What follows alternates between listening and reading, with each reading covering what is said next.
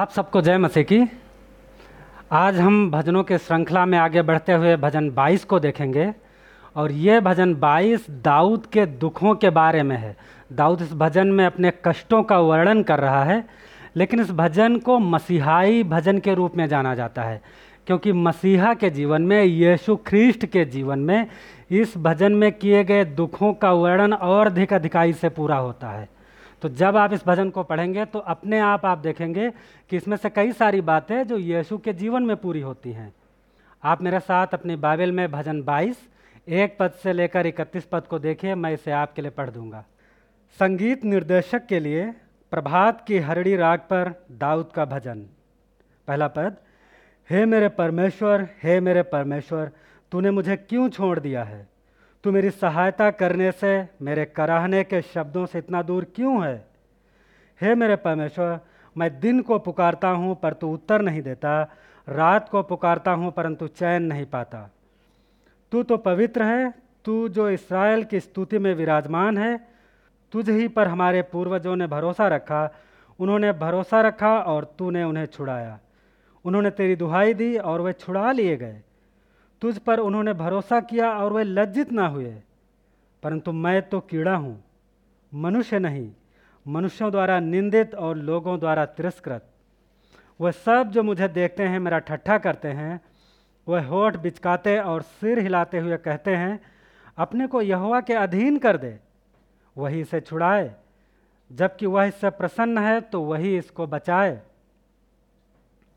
तूने ही मुझे गर्भ से निकाला जब मैं दूध पीता बच्चा ही था, तूने मुझे भरोसा रखना सिखाया। जन्म से ही मैं तुझ पर छोड़ दिया गया था। मेरी माता के गर्भ से ही तू मेरा परमेश्वर है। मुझसे दूर न रह, क्योंकि संकट निकट है और कोई सहायक नहीं। बहुत से साणों ने मुझे घेर लिया है। बाशान के शक्तिशाली साणों ने मुझे घेर रखा है। वह मुझ पर अपने मुँह ऐसे फाड़े हुए हैं, जैसे गरजने वाले और फाड़ खाने वाले सिंह हों। मैं जल की भांति उंडेल दिया गया हूँ और मेरी सब हड्डियाँ जोड़ से उखड़ गई हैं। मेरा हृदय मोम सा बन गया है। वह मेरे भीतर ही भीतर पिघल गया है। मेरा बल ठीकरे के समान सूख गया है और मेरी जीव तालू से चिपक गई है। तू मुझे मार कर मिट्टी में मिला देता है, क्योंकि कुत्तों ने मुझे घेर लिया है, दुष्टों के एक झुंड ने मुझे चारों ओर से घेर लिया है। उन्होंने मेरे हाथों और मेरे पैरों को छेदा है।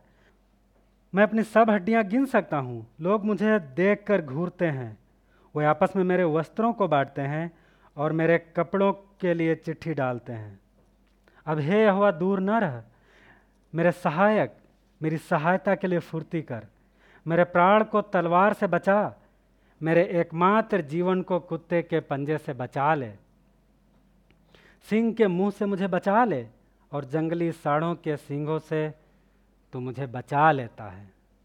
मैं अपने भाइयों में तेरे नाम का प्रचार करूँगा और सभा में तेरी स्तुति करूँगा। तुम जो यहोवा का भय मानते हो, उसकी स्तुति करो। हे याकूब के सब वंशजों, उसकी महिमा करो। और हे इसराइल के समस्त संतान, उसका भय मान। क्योंकि उसने दुखी के दुख को ना तो तुच्छ जाना और ना उससे घृणा की, ना ही उसने उससे अपना मुँह छिपाया। परंतु जब उसने सहायता के लिए उस, उसे पुकारा तो उसकी सुन ली। महासभा में मेरा स्तुति करना तेरे ही कारण होता है। मैं अपनी मन्नतों को उनके सम्मुख पूरा करूँगा जो उसका भय मानते हैं। दीन लोग भोजन करके तृप्त होंगे जो यहोवा के खोजी हैं वे उसकी स्तुति करेंगे। तुम्हारे प्राण सर्वदा जीवित रहें। पृथ्वी के छोर छोर से लोग यहोवा का स्मरण करेंगे और उसकी ओर फिरेंगे। और जाति जाति के घराने तेरे सम्मुख दंडवत करेंगे। क्योंकि राज्य यहोवा ही का है, वही देश देश पर शासन करता है। पृथ्वी के सब हष्ट पुष्ट लोग खाएँगे और आराधना करेंगे। वह सब जो मिट्टी में मिल जाते हैं, और हाँ वह जो अपना प्राण नहीं बचा सकते, उसके सम्मुख घुटने टेकेंगे। एक वंश उसकी सेवा करेगा और भावी पीढ़ी से प्रभु का वर्णन किया जाएगा। वह आकर उसकी धार्मिकता को उस पीढ़ी पर प्रकट करेंगे, जो अब तक जन्मी ही नहीं। कि उसने यह सब किया है। आइए हम प्रार्थना करें। परमेश्वर पिता, आप हमारी सहायता कीजिए कि हम आपके वचन के गूढ़ रहस्यों को, आपके वचन के सत्यों को समझ सकें। प्रभु, आप दया कीजिए कि हम इस भजन को देख सकें कैसे दाऊद अपने कष्टों का वर्णन कर रहा है और उसको प्रभु हम समझ सकें कैसे आपके पुत्र प्रभु यीशु मसीह आपने इसको पूरा किया। और प्रभु जिसको हम जब समझते हैं, इसको अध्ययन करते हैं प्रभु, इसके बारे में जब हम और अधिक देखते हैं तो प्रभु हम इसको अपने जीवन में लागू कर सकें। आप हमारी सहायता कीजिए। इस प्रार्थना को यीशु के नाम से मांगते हैं। आमीन। इस भजन को हम तीन पहलुओं में देखेंगे। तीन पहलुओं में इसका अध्ययन करेंगे। सबसे पहले हम देखेंगे कि ये भजन दाऊद के विषय में क्या बात करता है। क्योंकि दाऊद ने इस भजन को लिखा है। दाऊद अपने कष्टों का वर्णन कर रहा है। और दाऊद के साथ ही हम देखेंगे दाऊद के संतान यीशु के बारे में भजन क्या बात करता है। क्योंकि यीशु ने लूका उसके 24 अध्याय 44 पद से आगे उन्होंने कहा कि व्यवस्था में, नबियों की पुस्तकों में और भजनों में मेरे विषय में जो बातें लिखी गई, उनका पूरा होना अनिवार्य है। तो हम देखेंगे कि दाऊद के साथ ही यीशु के विषय में भजन क्या बात करता है। और इसके साथ ही देखेंगे कि हम जो यीशु में हैं, यीशु में होकर ये भजन हमारे ऊपर कैसे लागू होता है। सो इन तीन पहलुओं में हम इसका अध्ययन करेंगे। साथ ही साथ इस भजन की एक मुख्य बात इस भजन से जो आज हम एक बड़ी बड़ी एक मोटी मुख्य बात को देखेंगे, वो ये है कि परमेश्वर अपने भरोसा रखने वाले पीड़ितों की पुकार सुनता है। बाइबल का परमेश्वर अपने भरोसा रखने वाले पीड़ितों की पुकार सुनता है। तो क्योंकि परमेश्वर अपने पीड़ितों की पुकार सुनता है, इसलिए पहली बात जो एक से दस पद में, वो ये है कि कष्टों के मध्य में भी परमेश्वर पर भरोसा कीजिए। बाइबल का परमेश्वर हमारी पुकार सुनता है, इसलिए कष्टों के मध्य में भी परमेश्वर पर भरोसा रखिए। दूसरी बात, क्योंकि बाइबल का परमेश्वर हमारी पुकार सुनता है, इसलिए कष्टों से छुटकारे के लिए परमेश्वर से प्रार्थना कीजिए। दूसरी बात, ग्यारह पद से इक्कीस पद के बीच में, क्योंकि बाइबल का परमेश्वर हमारी प्रार्थना सुनता है, इसलिए कष्टों से छुटकारे के लिए उससे प्रार्थना कीजिए। और तीसरी बात, बाईस पद से इकतीस पद में कष्टों से छुटकारा मिलने के बाद परमेश्वर की स्तुति कीजिए। सो परमेश्वर हमारी प्रार्थना का उत्तर देता है, हमें छुड़ाता है। इसलिए तीसरी बात, जब परमेश्वर हमारी प्रार्थना का उत्तर देता है, कष्टों से छुटकारा देता है तो हम उसकी स्तुति करें। सो आइए हम इस भजन को देखें। बाइबल का परमेश्वर हमारी प्रार्थना को सुनता है। इसलिए कष्टों के मध्य में भी हम परमेश्वर पर भरोसा रखें। सो आइए हम इस भजन को देखें। पहले पद से दस पद के बीच में दाऊद के विषय में ये भजन क्या बात करता है? विद्वान इस भजन को विलाप का भजन कहते हैं, क्योंकि इसमें भजनकार संकटों से घिरा हुआ है।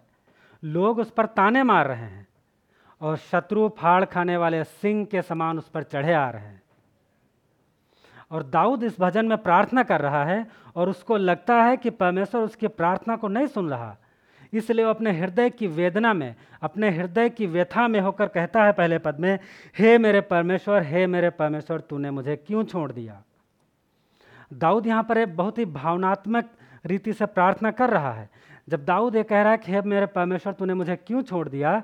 तो उसमें एक वेदना छिपी हुई, एक पीड़ा छिपी हुई है। क्योंकि उसको लगता है कि संकट तो है ही है, लेकिन उसका जो सहायक परमेश्वर है, उसने उसको छोड़ दिया है। लेकिन दाऊद को ये बात क्यों लग रही? आगे देखिए, पहले और दूसरे पद में, वो कहता है, तू मेरी सहायता करने से मेरे कराहने के शब्दों से इतने दूर क्यों है? एक तरह से लग रहा है वो प्रश्न पूछ रहा। ऐसा लग रहा कि वो शिकायत कर रहा कि तू मेरे शब्दों से, मेरे पुकारने से, मेरे कराहने से इतनी दूर क्यों है? क्योंकि दूसरे पद में कह रहा कि मैं तो दिन रात कराते कराते तुझे पुकार रहा हूँ, लेकिन उसे उत्तर नहीं मिल रहा। वो कह रहा, मुझे कोई उत्तर नहीं मिल रहा, मेरे कष्ट कम नहीं हो रहे हैं। कह रहा, मैं रात को पुकारता हूँ, परंतु चैन नहीं पाता हूँ। उसके संकटों से परमेश्वर उसको लग रहा, नहीं छुड़ा रहा। इसलिए वो कह रहा है, परमेश्वर, तूने मुझे क्यों छोड़ दिया? ऐसा लग रहा है उसको कि परमेश्वर ने उसको त्याग दिया है। परमेश्वर ने उसको छोड़ दिया है, वो उससे दूर चला गया है। और ये वेदना उसके लिए बहुत ही गंभीर भाव को लेकर आती बहुत ये वेदना उसके उसके व्यथा को प्रकट कर रही, उसकी पीड़ा को दिखा रही। सो दाऊद को उसकी प्रार्थना का उत्तर नहीं मिल रहा, क्योंकि उसको लग रहा परमेश्वर उसे छोड़कर दूर चला गया है। इसलिए वो कह रहा है कि, परमेश्वर, तूने मुझे त्याग दिया। लेकिन ये जो पीड़ा है, ये जो व्यथा है, इस तरह की भावना को केवल दाऊद ने ही अनुभव नहीं किया, लेकिन यीशु मसीह ने भी इसका अनुभव किया। और इसी भजन को, इसी पहले पद को यीशु जब क्रूस पर लटके हुए हैं तो वहाँ से वो कह रहे हैं कि, हे मेरे परमेश्वर, हे मेरे परमेश्वर, तूने मुझे क्यों छोड़ दिया? जब यीशु, आप अगर आप मत्ती उसका सत्ताईस अध्याय छियालीस पद को देखें तो वहाँ पर आप पाएँगे कि यीशु लगभग छः घंटों से क्रूस पर लटके हुए हैं। सारे देश में अंधकार छाया हुआ है और ऐसे समय में वो अनुभव कर रहे हैं कि परमेश्वर ने उससे अपना मुँह मोड़ लिया है। वो अनुभव कर रहे हैं कि परमेश्वर ने उसको त्याग दिया है। इसलिए वो इस वेदना में कहते हैं कि, हे मेरे परमेश्वर तूने मुझे क्यों छोड़ दिया? और ये अनुभव केवल राजा दाऊद या प्रभु यीशु मसीह का ही नहीं, लेकिन हम सब का भी है। हम सब जब तक इस पृथ्वी पर हैं, तब तक हम कष्टों का सामना करते हैं। हम सब भी इस तरह की पीड़ाओं में जाते हैं। और जब हम पीड़ाओं में जाते हैं तो कभी कभी हमको भी लगता है कि शायद परमेश्वर ने हमको छोड़ दिया है। एक पल के लिए सोचिए, जब आप दिन रात प्रार्थना कर रहे हों और आपकी कोई समस्या दूर नहीं हो रही शायद आप गंभीर रूप से बीमार हैं और आपकी बीमारी नहीं ठीक हो रही। जब आप, आपके शत्रु हो सकता है आपके पड़ोसी हो सकता है आपके दुश्मन, वो आपकी संपत्ति पर कब्जा कर ले रहे हो। हो सकता है आपका पति पत्नी के बीच संबंध अच्छा ना चल रहा हो। हो सकता है बच्चे आपकी बात नहीं सुन रहे दिन रात आपके लिए क्लेश उत्पन्न कर रहे हो। हो सकता है आपकी नौकरी चली जाए या आपके व्यवसाय में आपको बहुत ज़्यादा हानि हो जाए। यह हो सकता है, ऐसे कठिन समय में आपका आपका एक्सीडेंट हो जाए, आपकी दुर्घटना, आप दुर्घटना में आप अपने शरीर के किसी अंग को गवा दें। और ऐसे समय में आपको लगेगा कि शायद परमेश्वर ने आपको छोड़ दिया है। और ऐसे समय हम सोचते हैं, हमारा पिता, जो स्वर्गीय पिता है, जो दया करता है, जो प्रेम करता है, आखिर वो कैसे हमसे दूर हो सकता है बिना कुछ हमारी स्थिति पर ध्यान दिए? बिना कुछ किए वो कैसे खड़ा रह सकता है? बिना हमारे कष्टों पर ध्यान दिए कैसे वो हमसे दूर हो सकता है? और हम भी दाऊद के समान अनुभव करने लगते हैं कि शायद परमेश्वर ने हमें छोड़ दिया शायद परमेश्वर ने हमें त्याग दिया है। तो जब हम ऐसे कष्टों में जाते हैं तो परमेश्वर हमसे चाहता है कि हम परमेश्वर पर भरोसा रखें, हम उस पर निर्भर रहें और अभी भी हमारा परमेश्वर हमारी चिंता करता है और दाऊद भी अपने भरोसे को खो नहीं देता है। यद्यपि वो महसूस कर रहा है कि परमेश्वर ने उसको त्याग दिया है, फिर भी वो परमेश्वर पर निर्भर है, फिर भी वो अपना भरोसा जताता है। देखिए, तीसरे पद में वो कह रहा, तू तो पवित्र है, तू तो इसराइल की स्तुति में विराजमान है। और चार और पाँच पाँच पद में वो कह रहा है कि, तुझ पर हमारे पूर्वजों ने भरोसा रखा और उन्होंने भरोसा रखा और तूने उन्हें छुड़ा लिया। तो जब ये कष्ट में है दाऊद, क्लेश में है, संकट में है, ऐसे समय में अपनी भावनाओं में होकर के ऐसा नहीं कि परमेश्वर से दूर जा रहा। वो अपने ज्ञान के द्वारा, अपनी बुद्धि के द्वारा परमेश्वर के कार्यों को स्मरण कर रहा और वो देख रहा है कि इसराइल के इतिहास में परमेश्वर ने बहुत सारे लोगों की प्रार्थनाओं को सुना है। परमेश्वर ने परमेश्वर ने उन, उसके पूर्वजों की प्रार्थनाओं को सुना। दाऊद से जो पहले लोग हुए, उनकी दुहाई पर परमेश्वर ने ध्यान दिया है। वो शायद स्मरण कर रहा होगा, इब्राहिम या दाऊद या याकूब, इनकी प्रार्थनाओं को, जब वो लोग संकटों में गए, उन्होंने प्रार्थना किया तो परमेश्वर ने उनकी प्रार्थनाओं का उत्तर दिया। वो शायद स्मरण कर रहा होगा कि मूसा जब वो जंगल में आ रहा था, इसराइली लोगों को निकाल कर लेकर तो बार बार उसने प्रार्थना किया और हर बार परमेश्वर ने उसकी प्रार्थना का उत्तर दिया। कई बार परमेश्वर ने उसकी प्रार्थना का उत्तर दिया। हो सकता है स्मरण कर रहा होगा यहोशू को। जब उसने कई सारे युद्ध किए और परमेश्वर ने बार बार उसको विजय दिया। हो सकता है स्मरण कर रहा हो हन्ना जैसी धर्म, धर्मी महिला के बारे में, जिसने प्रार्थना किया और परमेश्वर ने उसकी प्रार्थना को सुन लिया। सो वो याद कर रहा, उसने कहा कि हमारे पूर्वजों ने भरोसा रखा है, उन्होंने तेरी दुहाई दी है और तूने उनकी प्रार्थना पर ध्यान दिया। वे लज्जित नहीं हुए। उनकी प्रार्थनाओं को तूने सुन लिया। इसलिए दाऊद कह रहा है कि वो परमेश्वर हमारी भी प्रार्थना को सुनेगा। सो अभी तक दाऊद ने अपने भरोसे को दिखाया परमेश्वर पर, क्योंकि वो कह रहा है कि उसके पूर्वजों की प्रार्थनाएँ सुनी गई हैं, इसलिए उसकी भी प्रार्थना सुनी जाएगी। लेकिन जैसे वो छः पद से आगे बात करता है वो फिर से अपनी पीड़ा के बाद पीड़ा के बारे में बात करता है। फिर से अपनी, अपने कष्टों का, अपने क्लेशों का वर्णन करने लगता है। वो कह रहा है छः पद में कि परंतु मैं तो कीड़ा हूँ, मनुष्य नहीं, मनुष्यों द्वारा निंदित और लोगों द्वारा तिरस्कृत। ये बात वो इसलिए कह रहा क्योंकि परमेश्वर मनुष्यों की प्रार्थनाओं पर ध्यान दे रहा, मनुष्यों की प्रार्थना सुन रहा, लेकिन वो कह रहा, मैं तो कीड़ा हूँ और कीड़े पर कोई ध्यान नहीं देता। इसलिए वो कह रहा अपनी स्थिति को इतना दयनीय देख रहा।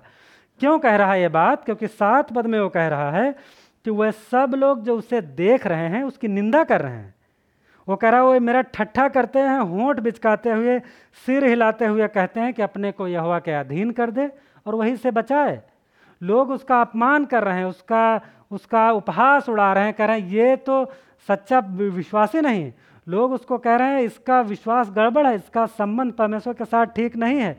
लोग कह रहे होंगे कि ये पापी आदमी है, ये दुष्ट आदमी है, इसलिए इसके ऊपर कष्ट आए इसलिए इसके ऊपर संकट आए आप स्मरण कर सकते हैं अयूब के जीवन के बारे में। जब अयूब के मित्र आए तो उस अयूब के मित्रों ने अयूब से कहा कि तूने ज़रूर कोई पाप किया होगा, तूने ज़रूर कुछ गड़बड़ किया होगा परमेश्वर की दृष्टि में, इसीलिए तेरे ऊपर एक कष्ट आए। जबकि अयूब धर्मी था, उसने कुछ पाप नहीं किए थे। वो वो एक तरह से परमेश्वर की दृष्टि में निर्दोष था।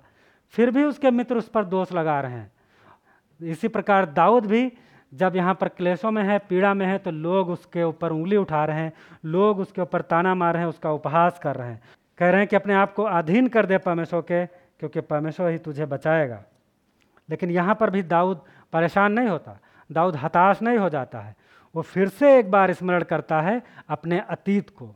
जैसे पिछले भाग में उसने स्मरण किया था इसराइल के इतिहास को, वैसे ही दाऊद अब अपने जीवन के पिछले पिछले समय को स्मरण कर रहा। और वो क्या कह रहा है नौ और दस पद में? देखिए, वो कह रहा है कि तूने मुझे माँ के गर्भ से निकाला है। और कह रहा है, जन्म से ही मैं तुझ पर छोड़ दिया गया हूँ, दसवें पद में। वो यहाँ पर कह रहा है, बचपन से लेके, माँ के गर्भ से लेकर के आज तक तू मेरा सहायक बना हुआ है। आज तक तूने मुझे नहीं छोड़ा, आज तक तूने मेरी सहायता की। तो चाहे लोग निंदा करें, चाहे लोग मेरे बारे में जैसी भी बातें करें, मैं अभी भी जानता हूँ कि तू मेरी प्रार्थनाओं को सुनेगा। अभी भी मुझे मालूम है कि तू मुझे नहीं छोड़ेगा। इस बात को स्मरण करने के द्वारा उसने परमेश्वर पर भरोसा रखा। जब वो जंगल में होगा, जब उसके सामने अनेक जानवर आए होंगे उस समय परमेश्वर ने छुड़ाया होगा। उसको मालूम होगा जब वो गोलियत के सामने लड़ाई करने गया, युद्ध करने गया।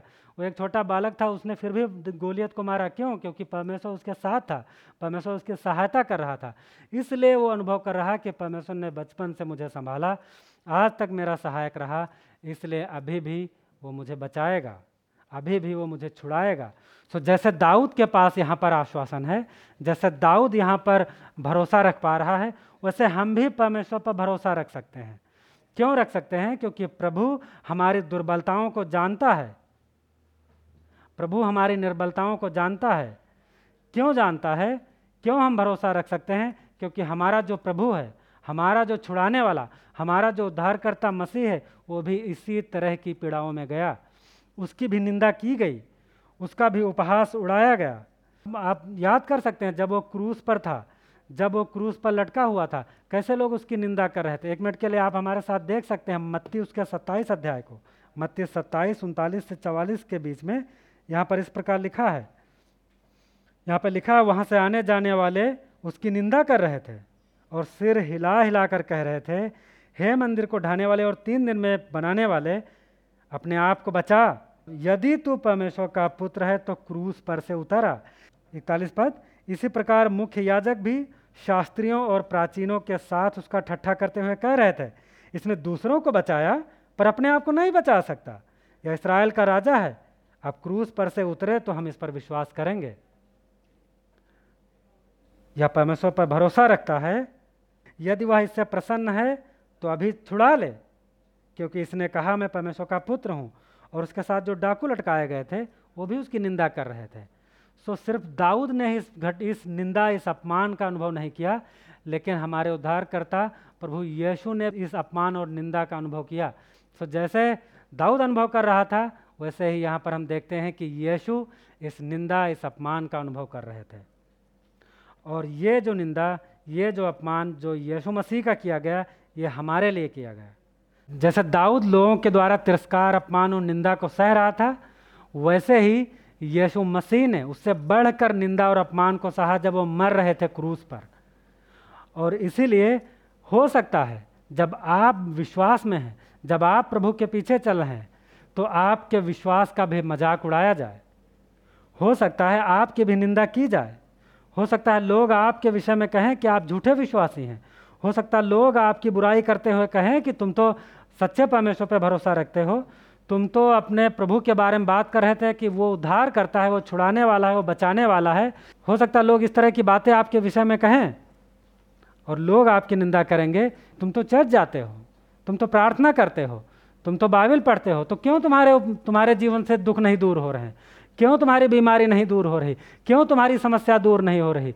क्यों तुम कष्टों में पड़े हुए हो? दूसरों को तो तुम बताते थे, सब ठीक हो जाएगा, लेकिन तुम्हारे कष्ट क्यों नहीं ठीक हो रहे? हैं और अलग अलग तरह से लोग आपका अपमान उड़ाएँगे। आपकी मज़ाक उड़ाएँगे, आपका ठट्ठा करेंगे। परंतु यहाँ पर ध्यान देने वाली बात यह है कि यीशु मसीह ने यह कभी नहीं कहा कि इसी जीवन में, इस पृथ्वी पर रहते हुए हमारे सारे कष्ट, हमारी सारी पीड़ाएँ, हमारी सारी समस्याएँ दूर हो जाएँगी। उन्होंने निश्चय इस बात का आश्वासन दिया कि वो हमें बचाएँगे, वो हमें छुड़ाएँगे। लेकिन हो सकता है हमारे कष्ट जल्दी ठीक ना हो, हमारे कष्ट जल्दी दूर ना हो। ऐसे समय में हमें दाऊद के समान परमेश्वर पर भरोसा रखना है। दाऊद के समान हमें परमेश्वर पर निर्भर रहना है। यीशु ने कहा कि जो मेरे पीछे आए, वो अपना क्रूस उठाए। तो यदि हम यीशु के पीछे चल रहे हैं तो हमको अपने क्रूस उठाना है।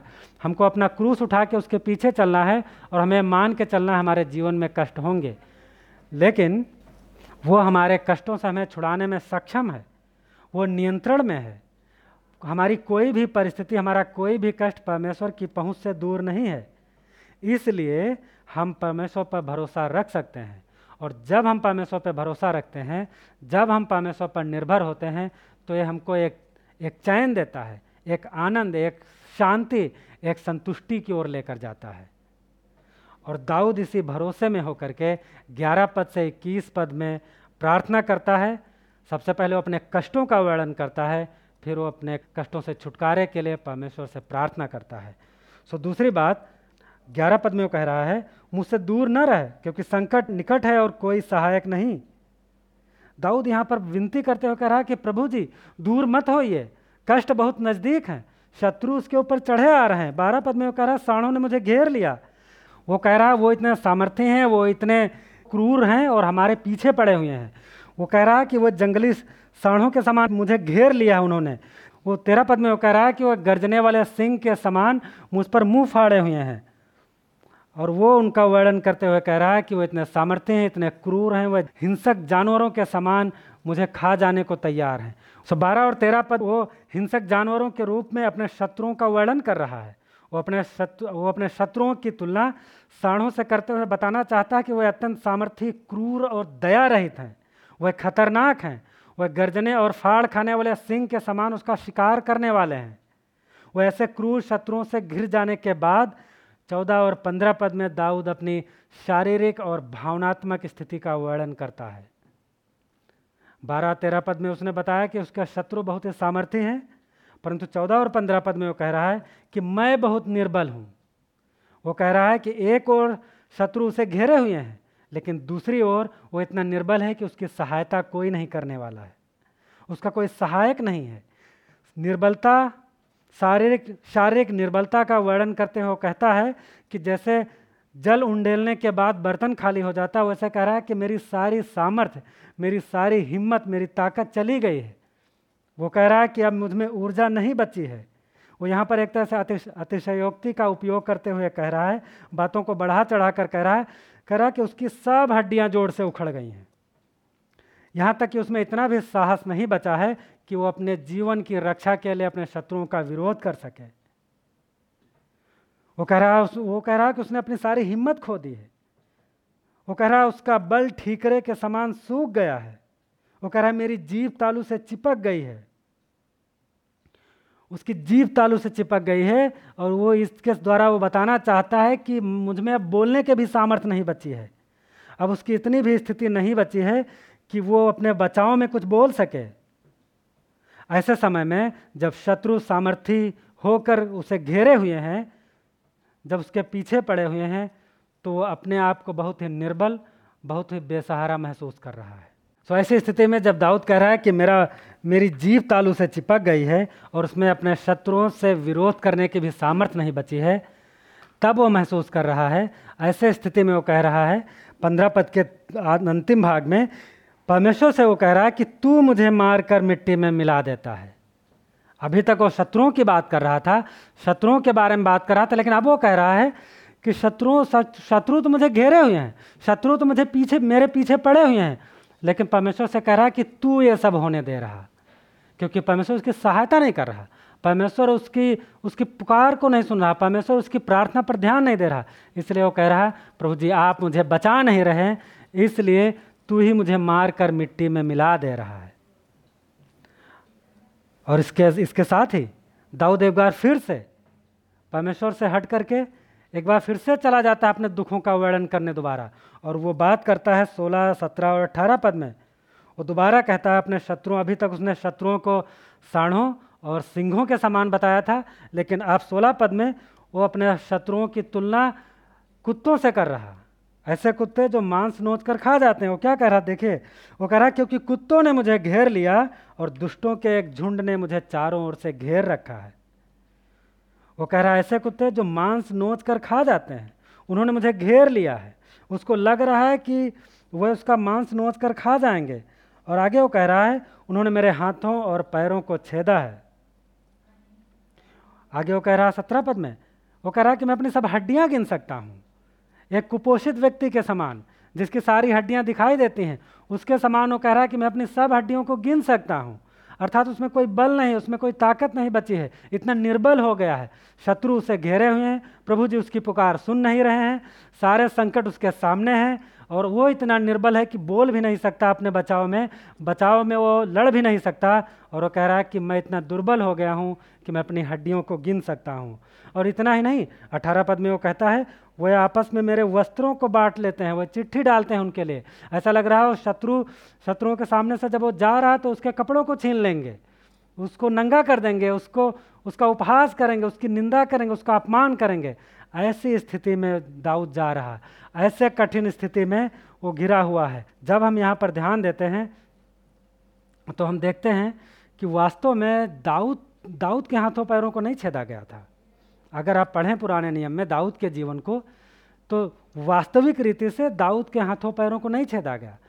दाऊद के वस्त्रों को, किसी ने उसके शत्रुओं ने, दाऊद के दाऊद के शत्रुओं ने उसके वस्त्रों के लिए चिट्ठी नहीं डाली। दाऊद के हाथों पैरों को नहीं छेदा गया था, लेकिन ये सारे अनुभव जो दाऊद यहाँ पर कर रहा है, वो आने वाले मसीहा में संपूर्ण रीति से पूरे होते हैं। मत्ती सत्ताईस अध्याय में लिखता है कि जब यीशु को कोड़े मारे जाने के लिए ले जाया गया तो रोमी सैनिक उसके चारों ओर इकट्ठा हो गए और उन्होंने उसके सिर पर कांटों का मुकुट रखा। और वो कह रहे उसका उपहास कर रहे थे उसकी निंदा करते हुए कह रहे थे, हे यहूदियों के राजा, तेरी जय हो। वो इसको उसको क्रूरता के साथ उस पर कोड़े बरसा रहे थे। और ऐसे समय में जब यीशु सैनिकों से घिरा हुआ है तो उसका सारा बल मानो ठीकरे के समान सूख गया है। वो अपने आप को निर्बल, असहाय, दुखी, कमज़ोर महसूस कर रहा। जैसे दाऊद यहाँ पर कह रहा, मैं अपनी सब हड्डियाँ गिन सकता हूँ, उससे भी बढ़कर यीशु की स्थिति है। और जब यीशु को क्रूस पर चढ़ाया गया तो उसके हाथों और पैरों में कीलें छेदी गईं। कीलों से उसके हाथों पैरों को छेद कर उसे क्रूस पर लटका दिया गया। और यूहन्ना उन्नीस, तेईस और चौबीस में लिखता है कि सैनिकों ने उसके वस्त्रों को आपस में चिट्ठी डालकर बांट लिया। सो दाऊद से बढ़कर ये सारी बातें पूरी होती हैं यीशु मसीह के जीवन में। और उन्होंने इन सारे कष्टों को उठाया, उन्होंने इन सारे दुखों को उठाया। लेकिन क्यों? आखिर क्यों यीशु मसीह ने इन कष्टों को उठाया? क्या ज़रूरत थी उनको ये कष्ट उठाने के लिए? क्यों उन्होंने अपमान सहा? आखिर क्यों वो क्रूस पर मारा गया? वो क्रूस पर मारा गया? उसने क्रूस पर ये अपमान सहे, उसके ऊपर कोड़े बरसाए गए हमारे और आपके कारण। वो क्रूस पर मारा गया ताकि वो हमारा मेल परमेश्वर पिता से करा दे। एक समय हम अपने पापों के कारण, अपने विद्रोह के कारण परमेश्वर से दूर थे। हम उसके संतान कहलाए जाने के लायक नहीं थे। परमेश्वर का प्रकोप हम पर बना हुआ था। हमें नाश हो जाना चाहिए था। लेकिन उस दंड को जो हमारे ऊपर आना चाहिए था, उसे यीशु मसीह ने अपने ऊपर उठा लिया। उन्होंने उस प्रकोप को उठा लिया ताकि हमारा मेल हो जाए परमेश्वर से। ताकि हम उसके संतान बन जाएँ और अपने कष्टों के समय में जब हम पीड़ाओं में जाते हैं तो परमेश्वर को हे पिता, हे अब्बा कहकर पुकार सकें। हम बच्चों के समान अपने हृदय के व्यथा को, अपनी पीड़ाओं को उसके सामने उंडेल सकें। इसलिए यीशु मारा गया। यीशु ने क्रूस पर कष्टों को उठा लिया ताकि हम परमेश्वर पिता के प्रेम को महसूस कर सकें, उसके प्रेम का अनुभव कर सकें। और जो परमेश्वर पिता इतना दयालु, इतना प्रेमी है कि उसने हमारे बदले में अपने पुत्र को बलिदान कर दिया तो जब हम कष्टों के मध्य में होते हैं, जब हम पीड़ाओं के मध्य में होते हैं तो हमारे पास ये आश्वासन है कि परमेश्वर हमारी प्रार्थना को सुनेगा। इसलिए हमें उस पर भरोसा रखना चाहिए। इसलिए हमें उस पर निर्भर रहना चाहिए। और यदि आप यीशु के बारे में नहीं जानते हैं यदि आप ऐसे परमेश्वर के बारे में नहीं जानते हैं, जिसने अपने आप को दूसरे लोगों के लिए बलिदान कर दिया, यदि आप दुख उठाने वाले परमेश्वर के बारे में नहीं जानते हैं तो आप परमेश्वर के वचन को पढ़िए। परमेश्वर का वचन बाइबल में ऐसे परमेश्वर के बारे में वर्णन है, जो यीशु मसीह है, जो हमारे और आपके लिए दुख उठाता है। रोमियो उसके पाँच अध्याय में लिखा है, दुर्लभ है कि किसी धर्मी मनुष्य के लिए कोई मरे, परंतु जब हम पापी थे तब मसीह हमारे लिए मरा ताकि परमेश्वर से हमारा मेल करा दे और हम उद्धार पा सकें। तो यदि आप परमेश्वर को नहीं जानते हैं तो आप उसके वचन को पढ़िए, उस पर विश्वास कीजिए, और यदि आप उसके पीछे चल रहे हैं तो संकटों से घिरे होने के बाद भी आप उससे प्रार्थना कीजिए। तो संकटों से घिरे होने के बाद भी आप उससे प्रार्थना कीजिए, उस पर निर्भर रहिए और इस बात में निश्चयता प्राप्त कीजिए कि वो आपकी प्रार्थनाओं को सुनेगा। जैसे दाऊद 19 से 21 पद में प्रार्थना कर रहा है, वैसे ही आप भी संकटों और कष्टों के मध्य में परमेश्वर से प्रार्थना कीजिए। देखिए क्या कह रहा है दाऊद? दाऊद कह रहा है उन्नीस पद में, अब हे यहोवा, तू दूर न रहे, मेरे सहायक मेरी सहायता के लिए फुर्ती कर। दाऊद यहाँ पर प्रार्थना करते हुए आगे कह रहा है, मेरी सहायता के लिए फुर्ती कर, मेरे एकमात्र जीवन को कुत्ते के पंजे से सिंह के मुँह से और जंगली साड़ों के सिंगों से बचा ले। जैसे दाऊद यहाँ पर प्रार्थना कर रहा अपने छुटकारे के लिए, दाऊद के समान यीशु ने भी कष्टों के लिए प्रार्थना किया। और इसी प्रकार हम मसीह में पाए जाते हैं तो यदि आप शारीरिक बीमारी, आर्थिक तंगी, मानसिक पीड़ा से होकर गुजर रहे हैं, यदि ऐसे कष्टों में होकर के आप जा रहे हैं तो आप परमेश्वर के सामने अपने हृदय को उंडेल दीजिए, अपनी भावनाओं को व्यक्त कीजिए परमेश्वर के सामने आप आ सकते हैं। परमेश्वर हमारा पिता है, वो हमारी बातों को सुनने के लिए तैयार है। वो हमारे हमारे कष्टों पर ध्यान देने के लिए तैयार है। प्रार्थना के समय हम अपने हृदय को परमेश्वर के सामने रख सकते हैं। हम उस पर भरोसा कर सकते हैं। परमेश्वर पर हम निर्भर हो सकते हैं और परमेश्वर पर भरोसा रखने, उससे प्रार्थना करने का अर्थ ये है कि हम परमेश्वर पिता के अधीन हो जाएँ। इसलिए हम अपने कष्टों को प्रभु के पास लाएँ। क्योंकि वह हमारी प्रार्थनाओं को सुनने वाला प्रभु है। जैसा कि दाऊद इक्कीस पद के अंत में कहता है, तू मुझे बचा लेता है। और ये बात तीसरे बिंदु की ओर ले जाती है, जो परमेश्वर की स्तुति करने के बारे में है। तो जब परमेश्वर हमारे कष्टों से हमें बचा लेता है तो हम उसकी स्तुति करेंगे। 22 पद से 26 पद में, दाऊद सबसे पहले परमेश्वर की स्तुति सभा के मध्य में करता है। 22 पद से 26 पद में वो कह रहा है कि, मैं बाईस पद में देखे, वो कह रहा, मैं अपने भाइयों में तेरे नाम का प्रचार करूँगा और सभा में तेरी स्तुति करूँगा। वो सबसे पहले सभा में जाता है, अपने लोगों के बीच में, अपने भाइयों के बीच में। वो कह रहा है वो वहाँ पर जाकर परमेश्वर की स्तुति करता है। आगे कह रहा है जो यहोवा का भय मानते हैं, उनको बुला रहा, उनको आमंत्रित कर रहा, कह रहा कि तुम भी उसकी स्तुति करो। कह रहा, याकूब के सब वंशजों, उसकी महिमा करो। क्यों? क्योंकि ये इसराइल का परमेश्वर ये यहोवा परमेश्वर, हमारी प्रार्थनाओं को सुनने वाला परमेश्वर है। दाऊद ने संकटों के समय उस पर भरोसा रखा, उसकी प्रार्थना को सुन लिया। इसलिए वो दूसरों से भी कह रहा कि उसकी महिमा, उसकी स्तुति करो।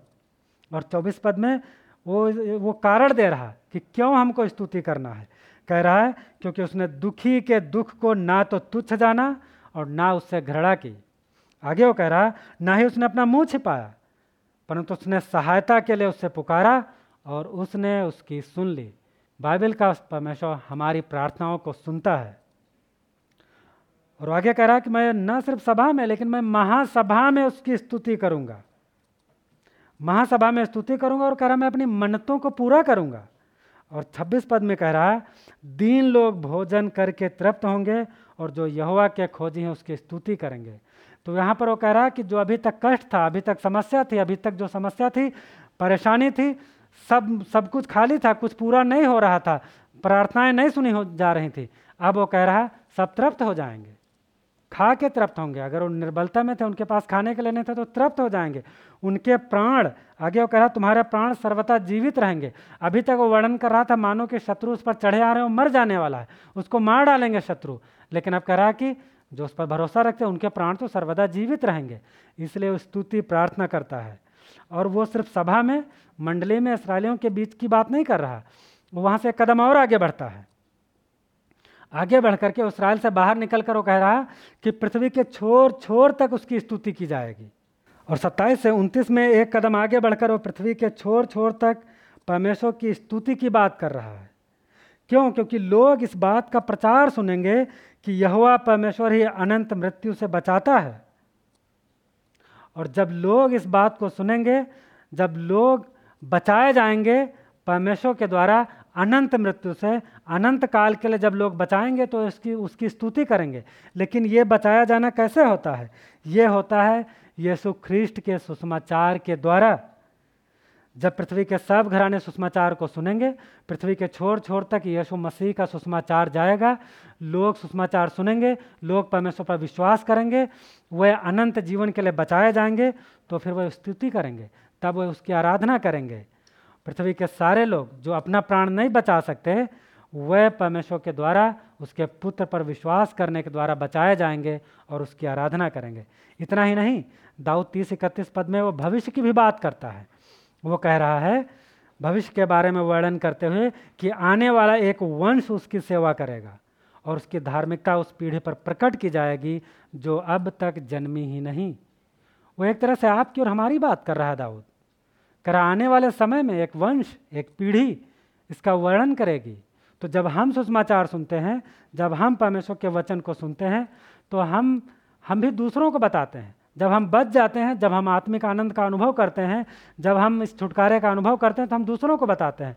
और हम इसलिए बताते हैं क्योंकि यीशु मसीह जब उनका पुनरुत्थान हो गया, जब वो जी उठे तो उन्होंने अपने चेलों को ये आदेश दिया, इसलिए जाओ, सब जाति के लोगों को चेले बनाओ।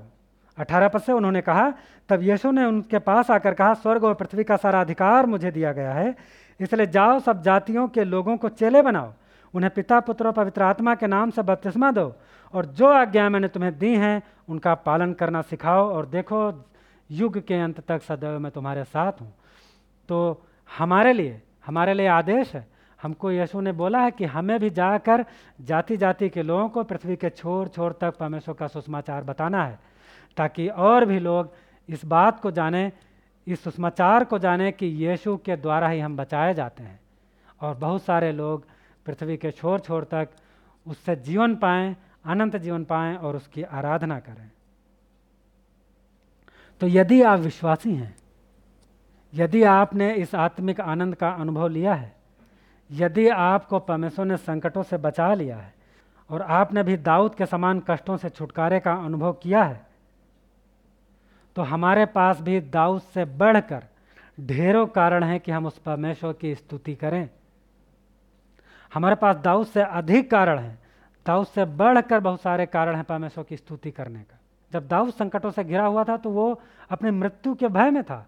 उसको लग रहा था शत्रु उसको मार कर मिट्टी में मिला देंगे, शत्रु उसको मार डालेंगे। लेकिन हम पहले ही सुषमाचार पर विश्वास करने के द्वारा हम अनंत काल के लिए बचा लिए गए हैं। हमको यीशु के द्वारा बचा लिया गया है। अब चाहे हम मर भी जाएँ चाहे हमारे शरीर को कितना भी नुकसान पहुँचाया जाए, चाहे हमको हमारा कुछ भी हो जाए, हमें मालूम है कि हमारा भविष्य अनंत काल के लिए सुरक्षित है। हम अनंत काल के लिए यीशु में सुरक्षित हैं। हम हम नाश नहीं होंगे। हम नरक में नहीं डाले जाएँगे। हम बचा लिए गए हैं अनंत काल के लिए। इसलिए क्योंकि यीशु ने मृत्यु को हराकर हमें बचा लिया, पाप के बंधन से उसने हमें छुड़ा लिया, उसने परमेश्वर के संतान बना दिया हमें इसलिए हम उसमें अनंत जीवन की आशा को प्राप्त करते हुए परमेश्वर की स्तुति करेंगे। हम उसकी आराधना करेंगे। तो अभी तक हम उसकी आराधना करेंगे, हम उसकी महिमा करेंगे।